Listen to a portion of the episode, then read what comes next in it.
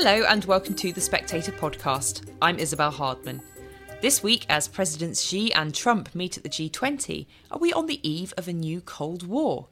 Plus, Boris Johnson's campaign has had a tough week, but is this anything more than a wobble?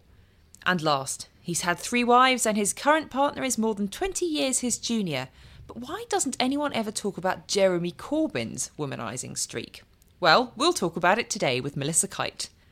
So, first, as Donald Trump shakes hands with Chinese President Xi Jinping this week, tensions between America and China have never been so high. The Trump administration has overturned the decades long American policy of engagement. But will its attempt at containing China lead to the next Cold War? Gerard Baker, the Wall Street Journal's editor at large, raises the question in this week's cover piece, and he joins us from New York, together with China expert Dr. Jie Yu from Chatham House. So, Jerry, just explain the strategy of containment that Donald Trump has launched against China. What does it look like? It, it takes a number of forms. Uh, the first thing to say about it is it is a pretty significant departure from US policy towards China, I think, really since over the last 45 years, since Richard Nixon famously uh, went to Beijing went to Beijing and did his opening to China. The US, I think, has sought to engage China to accommodate China's rise, uh, and to some extent, actually, well, to a very large extent, has welcomed China's rise and, and, and actually bent over backwards to facilitate it and to enable China to grow in the way that it has. This the, the Trump administration has taken a pretty significantly different tack. Now, the most obvious manifestation of that is the trade tension and the fact that the administration, Trump administration, imposed tariffs on China. But underlying that is a much more profound reevaluation in the United States under this administration of the whole China relationship with the United States. There is, you know, the, I think for a long time, part of the approach towards China was informed by a misapprehension or, or, or a, a kind of an illusion that by bringing China into the world economy by, let's say, helping to facilitate China's rise, China would become more liberal. There was this sort of rather, you know, arrogant Western-centered view that we were facing the end of history and that everybody was moving towards liberal democracy and that what we needed to do was to encourage China economically and it would go in the same direction. There's been a re-evaluation of that, an acknowledgement that China's rise is a really significant, second largest economy in the world, and is on course to overtake the United States as the largest economy in the world in the next decade or so. Secondly, that it is not going to change uh, anytime soon, that it's not evolving towards a kind of liberal democratic model. Thirdly, that its model and that its approach to the world, especially under Xi Jinping in the last six years, has become much more assertive and much more aggressive than China has been at any point really since since the communist uh, since the communists took over 70 years ago.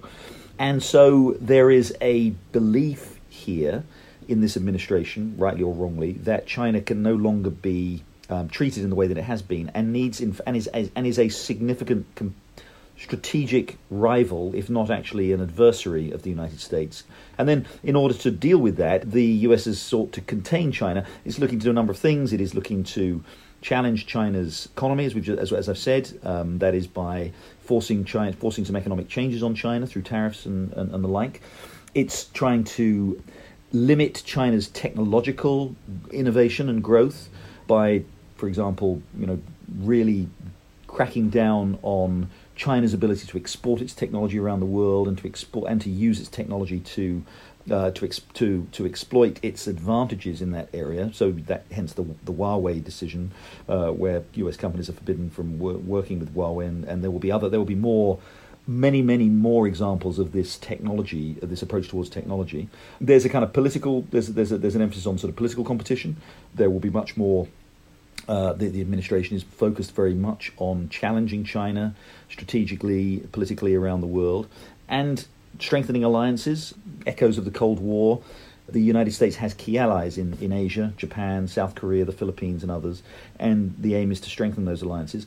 And, and, and another element is direct military competition. That is, the United States believe uh, the people in the Trump administration believe the US has allowed itself to get a little dragged behind in terms of military competition, especially in areas like cyber warfare, but also in sort of more conventional military areas. And the and the US plans to beef up its military in that respect, particularly in the region of East Asia. So so it is again, I can't overstate how big a change this is from what the United States has done over the last 40 years. It's a, it's a real attempt to address what is seen as the biggest strategic long term threat to United States dominance.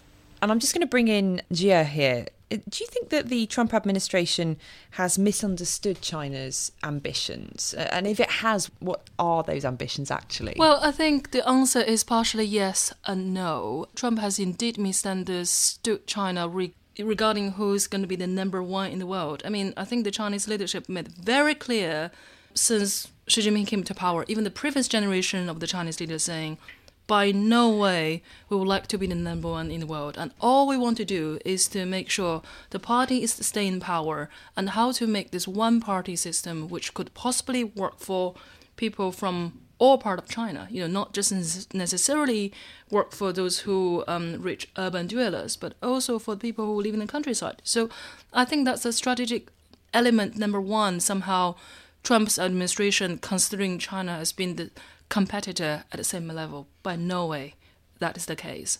But on the other hand, I think Trump also understands China, especially China, uh, China under Xi Jinping, because part of a try and tested recipe for Xi Jinping is to use this whole idea of national rejuvenation, the whole notion of China dream, to revitalize the whole idea of, of China used to be in the periphery of international arena, but suddenly under his term, it somehow become the so-called Middle Kingdom. So, which is the way the return of Middle Kingdom somehow that message Xi Jinping tried to get across over. But large, the worry for me from the Chinese side or from Beijing would be back to 40 years ago. We do have people like um, Henry Kissinger and various other more dovish face or more familiar, familiar faces to individually develop some kind of personal ties with the Chinese previous leaderships. But at the moment in Beijing, we haven't really yet found that interlocutor who will be able to communicate with Trump's administration very effectively. And also, the Chinese leadership, the Chinese elites only know certain part of America, that part of America which only read Wall Street journals and having a degree at Harvard and also having investment bank jobs. And so these are the particular elite type of global elite type of America the Chinese government is very familiar with. But the Chinese government still are not familiar with people who have voted for Trump again and again and again. So I think that's the mistake there.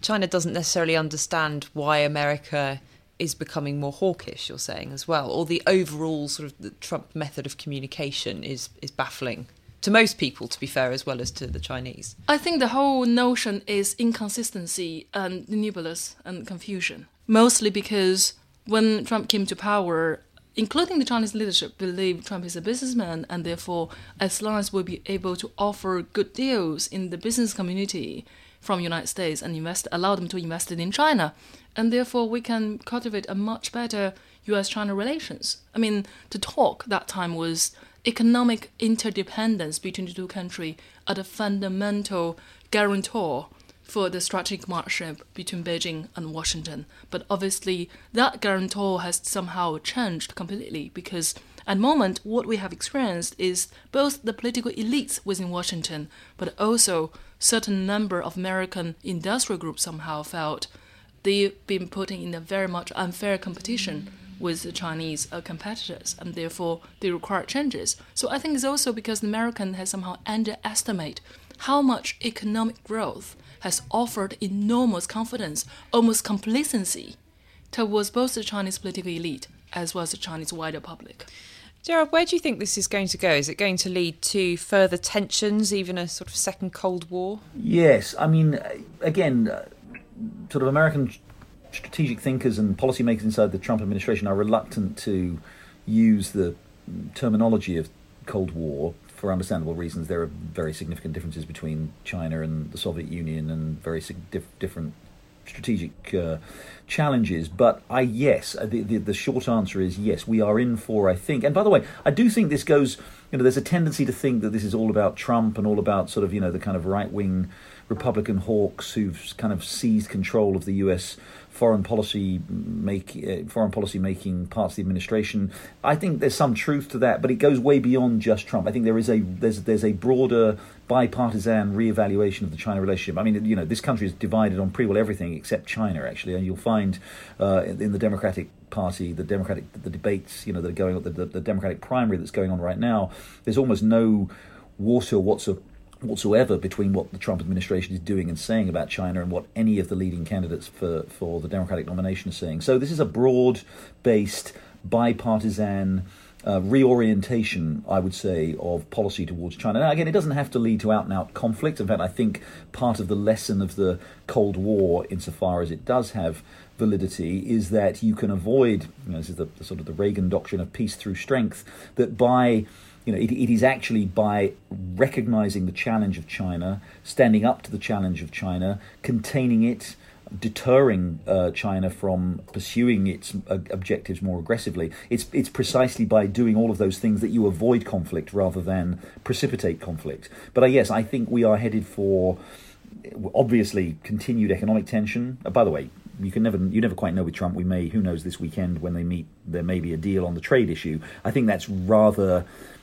I think that's rather superficial. We might get some sort of a short term trade deal. This doesn't change the fundamental strategic reorientation that we're seeing. But you will see more economic tension. You'll see uh, significant economic tension, whether it's over trade or whether it's over technology or whether it is over, you know, opening markets or indeed the whole nature of the Chinese economy. You're going to see more of a willingness to challenge China in, in over issues like human rights. One of the interesting things, Mike Pence, who's the vice president, obviously, and is, I think, one of the kind of key figures here, uh, gave a very important speech back in October in which he really, it was one of the most forcefully kind of den- denouncing speeches that any American president has given about China in the last sorry any American leading politician has uh, leading figures given about China in the last 30 years you know attacking China on its human rights record on its on its on the, the performance of its economy on, on on the way it approaches strategic issues in in the region and elsewhere. He was due to give another speech actually this week but it was it was postponed because of the G20 summit. But that kind of rhetorical challenge is going to be intensified and a willingness to stand up to China's more assertive policy in parts of the world, whether it be the South China Sea, most obviously uh, in, in, Africa and Latin America. I think the US will will will, will increasingly challenge that. Uh, and I think, yes, I think you're going to see a lot more tension over the next uh, decade or so. Presumably, that's going to have a knock on effect with other countries. So, do you think, Jie, that Britain, for instance, which is, is currently really debating how it interacts with China, not just on Huawei, but on other cooperation, on our energy policy as well, for instance. Do you think that Britain might take America's lead? That's certainly been a temptation for the Conservative leadership contenders. Well, I think it's, uh, it's a tricky issue in here because it's not just Britain alone, but for most medium ranged powers in the world nowadays have to try to make sure they stay on the right side with China on economic terms.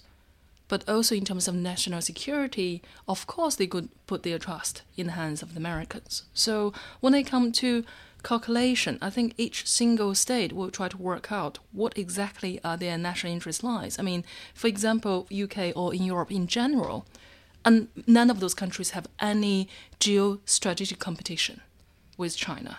You know, except Britain, somehow they might have some issues in, by South China Sea, but all those countries somehow will have to. What they're really worried is by allowing the Chinese government projecting that sense of authoritarian values would be a threat for the democratic system and also is a, a threat for its own national businesses. So the needs and wants from those mid-range countries are very different from the needs and wants from Washington D.C. I mean, why the current British leadership do not really have a proper China policy in place? It seems to be we're now in debating this issue whenever the crisis arises or whenever the challenge arises, and therefore we have this short termism, and therefore we need to have a short term quick fix on China policy rather than having a longer term engagement or longer term containment with China. I mean, I'm just thinking how much this government has switched from the so called golden era into something rather ambivalent. At the end of the day, if Britain will be able to negotiate proper criteria or collaboration criteria with the Chinese and put those rules on the table, and I'm sure Beijing would have to respect it because at the end of the day, Beijing is in much weaker position compared with United States in terms of um, economic competition and also in terms of military competition, and not even to mention in terms of global alliances in here. And China, what is trying to do is trying to cultivate as many partner as they can in order to secure its domestic economic interests. So at the end of the day, I think we're now in that very tricky era. We're considering maybe China being this gigantic actor seems to be able to capable of doing many things, but weaknesses are within its own domestic system. Thanks, Jerry. Thanks, Jie. Hello, I'm Olivia Potts, and I'm Spectator Life's vintage chef, and I'm here to tell you about the new Spectator Life website, where you can find articles on food and drink, travel, fashion, theatre, cinema, and so much more. And you can also find all the Table Talk podcasts, where Lara Prendergast and I talk to notable people about their life through food. Just go to life.spectator.co.uk.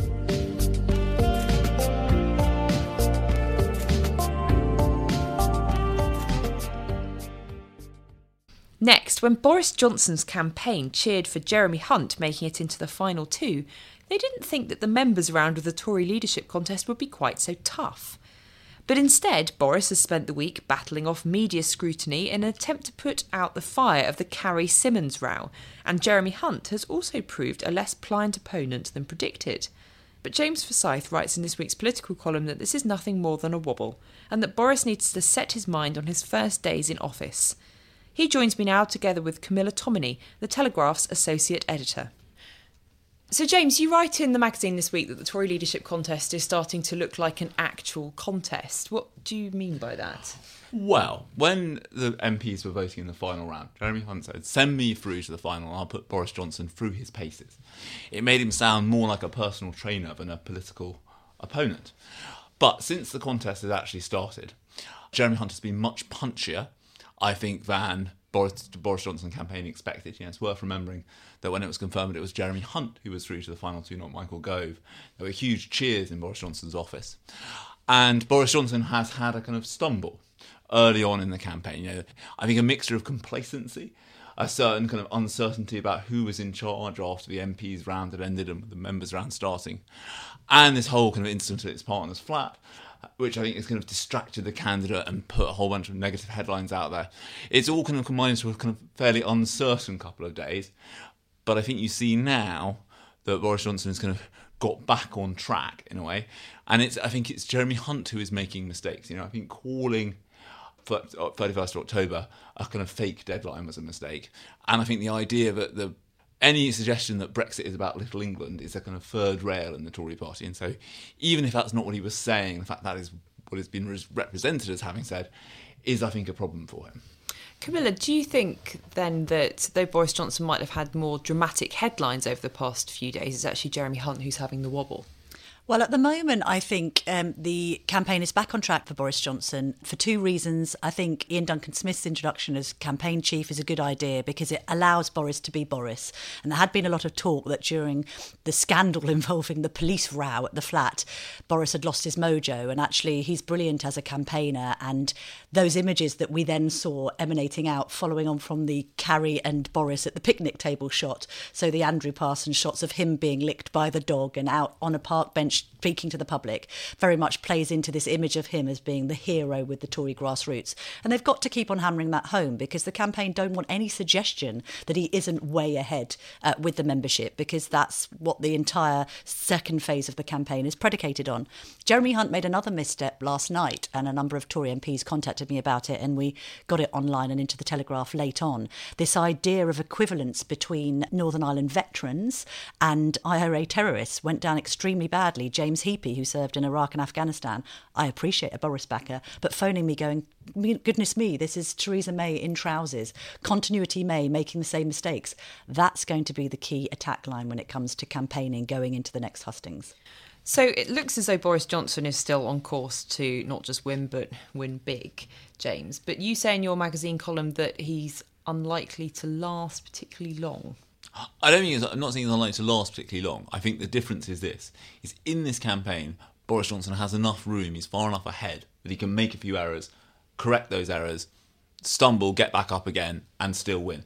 When he's in number 10, he'll have very little room for error. He's on an incredibly tight timetable. You know, there'll be 99 days from the day he becomes prime minister to October the 31st, when that is the date which he said, you know, the UK has got to be out of the EU, do or die. So I think that that is the big challenge. And basically, in this campaign, he can make mistakes and still win. As prime minister, he won't be able to make mistakes and survive them. Camilla, do you agree with that? I agree with that, and I also think that's why Eddie Lister's been drafted in to plan the first 100 days. And that's not them being presumptive, it's just them being prepared. This idea that actually the real challenge for Boris is going to be governing, and governing while a number of MPs are plunging knives into his back. I mean, he thought Michael Gove was a problem.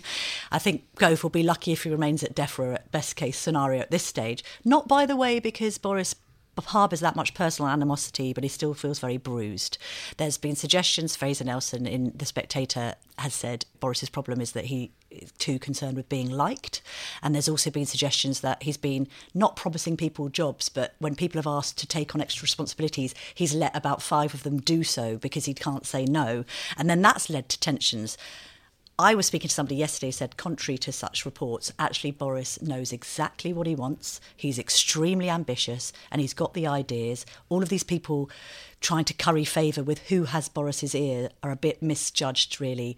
He's got a plan, but the point is he needs the support to execute it not only are the first 100 days of planning important, and as you said in your piece, James, this idea of landing really, really big policy ideas that play very well with the Tory electorate should the time come for a snap election, but equally to have the right team on side. He doesn't want to be firefighting within Cabinet and have a situation like Continuity May with people leaking stuff from Cabinet meetings to people like me and James. I, I think it's quite telling, though. I mean, the, the position he has come to is quite sensible. He's not going to require people to say, I'm in favour of no deal to serve in the cabinet because I think that would make his cabinet too narrow.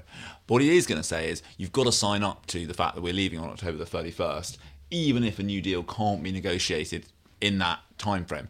And I think that probably is what gives him sufficient cabinet unity that you've not got people constantly saying, "Oh, well, why don't we go for an extension?" or "Why don't we do this? Why don't we do that?" But you're not you're not making your cabinet look sectarian. It would still have a kind of broad enough reach across the party to hold the party with this very small majority together. And Camilla, you mentioned drafting in Eddie Lister to plan the first 100 days, and every Prime Minister needs a, an inner circle. I think one of Theresa May's weaknesses is that she's never really had one, and, and she lost the inner members, Nick Timothy and Fiona Hill, after the, the 2017 election. So, what would Boris Johnson's inner circle look like? Yes, as Thatcher said, everyone needs a Willie in relation to Willie Whitelaw, and is Lister the new Willie is IDS there's a team there, and um, I think on the inside, we're going to see some of the staunch supporters. I wrote a piece this morning suggesting that Matt Hancock is now in the frame to be Chancellor, along with Sajid Javid and Liz Truss. We know that he's appointed Truss as his Director of Policy. There's other MPs that are up and coming rising stars like Rishi Sunak working behind the scenes. What he has assembled is a team of realists who appreciate that if a snap election happens, Boris is the only person that can win for the Conservatives. And that actually does also weaken Hunt's position position on this because Hunt appears to be running scared of an election. He's basically saying if there's an election, Jeremy Corbyn will be let in. And I think the appeal from Boris to MPs is hang on a minute, we need to be elected. In the past administration, particularly with Chancellor Philip Hammond, who's plugged on about austerity when it's been widely unpopular, talked about nothing about funding to school funding when it's been talked about in the Tory shires, the playgrounds of the Tory shires. I think Boris's approach is going to be can we actually start coming out with stuff that is going to see us elected if there's a snap election or even in 2020? And funny enough, that does galvanise MPs because generally MPs want to keep their seats and keep their jobs. I think this is one of the, the funny things is the polling industry has had all sorts of trouble over the last few years, but how the polls react to Boris Johnson becoming Prime Minister is going to be absolutely critical because if the Tories get a bounce that takes them up to, say, you know, the magical heights of 30 odd percent, which would put them ahead of everybody else, then I think he, Boris Johnson will have both more authority over his own party. Tory MPs begin to think, well, I'm going to give us a chance because it appears to be working. And also, crucially, I think MPs in other parties will be more wary of a general election. They'll be less inclined to say, let's pull the government down, because they'd be more worried that in that snap election, the Tories could come back with what they don't currently have at the moment, which is a proper majority. Thanks, Camilla and James. And last, Boris may be a womanizer, but he's certainly not the only one in Westminster. Melissa Kite writes in this week's issue that Jeremy Corbyn has as colourful a love life as Boris, having been married three times, the latest to a woman more than 20 years his junior, and that's not to mention his previous relationship with his colleague Diane Abbott. So, who is Casanova Corbyn? Melissa joins me down the line together with Paul Staines of the Guido Fawkes blog in the studio. So, Melissa, for those listeners who, who don't know very much about Jeremy Corbyn's love life, can you just get us up to speed with his, his racy background? Well, I wasn't um, too up to speed with it myself, to be honest, because there's not all that much written about it. And I would actually, my preference would be to not know anything about any of them because I'm not that bothered. But because we're so fascinated by Boris, I just thought it was a bit like double standards to not have a good look at the Labour leader as well. And there has been a few things written about. There's been a book by Tom Bower, which is really interesting. And it turns out that Jeremy has quite a bit in common with Boris, if truth be told. I think it looks like that they're remarkably similar in many ways. Paul, why do you think that there hasn't been as much interest in Jeremy Corbyn's love life? Is it partly because one of his exes said that some of his offending characteristics included boring things like eating baked beans out of the tin, and it's it's just not that exciting? Yeah, I can't imagine him being quite excited, but he clearly does have an active uh, libido because there are there are loads of stories, and when I'm sort of flushing through my mind when I was coming over here, you know that you know obviously there's the famous Diane Abbott instances and the the trek across uh, uh, East Germany with her on the back of a bike. Then there was when he got into power. If you remember, I think the Mail had somebody going all around South America looking for a, a, legendary love child, and there was but you know, people trekking half of Fleet Street around Central America and South America looking for this legendary love child. We never know if it's true or not. And he, he likes them to be exotic, from what we gather as well. You know, there's no white working class women in his uh, love life. They're always some exotic radical background invariably. Now Melissa says she she would rather not know about any politicians' love lives. I suspect you might have a different view on this, Paul. Well, what everyone says, you know, no one reads the horoscopes, no one reads the diary columns. Yeah, any editor who took out the horoscope or the diary column would be in a lot of trouble. Of course, people like to say, "Oh, I'm, I'm not interested."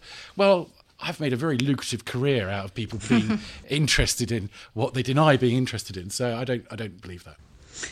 Well, of course we do read it, and of course I'd be lying if I say I hadn't re- read it. I, I, I, sort of read it raising my eyebrows and sort of, oh my goodness, here we go.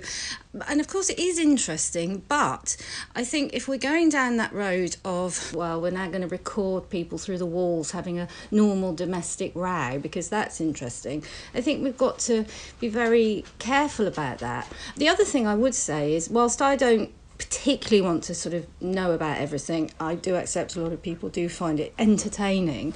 I do think that I want politicians in power who are like normal people in the sense that they have the same problems we all have, right? So they have rows and they have maybe a couple of marriages and they get divorced and they do all the stuff that we all do in modern society now. None of us have perfect love lives, apparently. And we have all this um, everything goes kind of, um, you know, philosophy now. But on the other hand, we say, oh, no, no, it's terrible that Boris has had a row with his girlfriend. But to me, you can't have it both ways. I think it should be the case that we all welcome the fact that politicians are all going through the same, you know, messy stuff that that we do because they are going to represent us after all.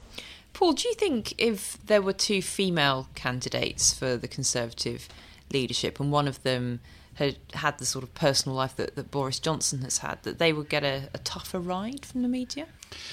I think they would get an equally tough ride. I mean, if if Liz Truss had been a candidate, I think we'd all be looking into her exotic history as well. Sorry, Liz. So I don't think it would be treated any different. But whilst it whilst it's entertaining, and I do I do, it, there's a horrible allure about it, and I do feel pulled in. Of course, we all do it because it's entertaining.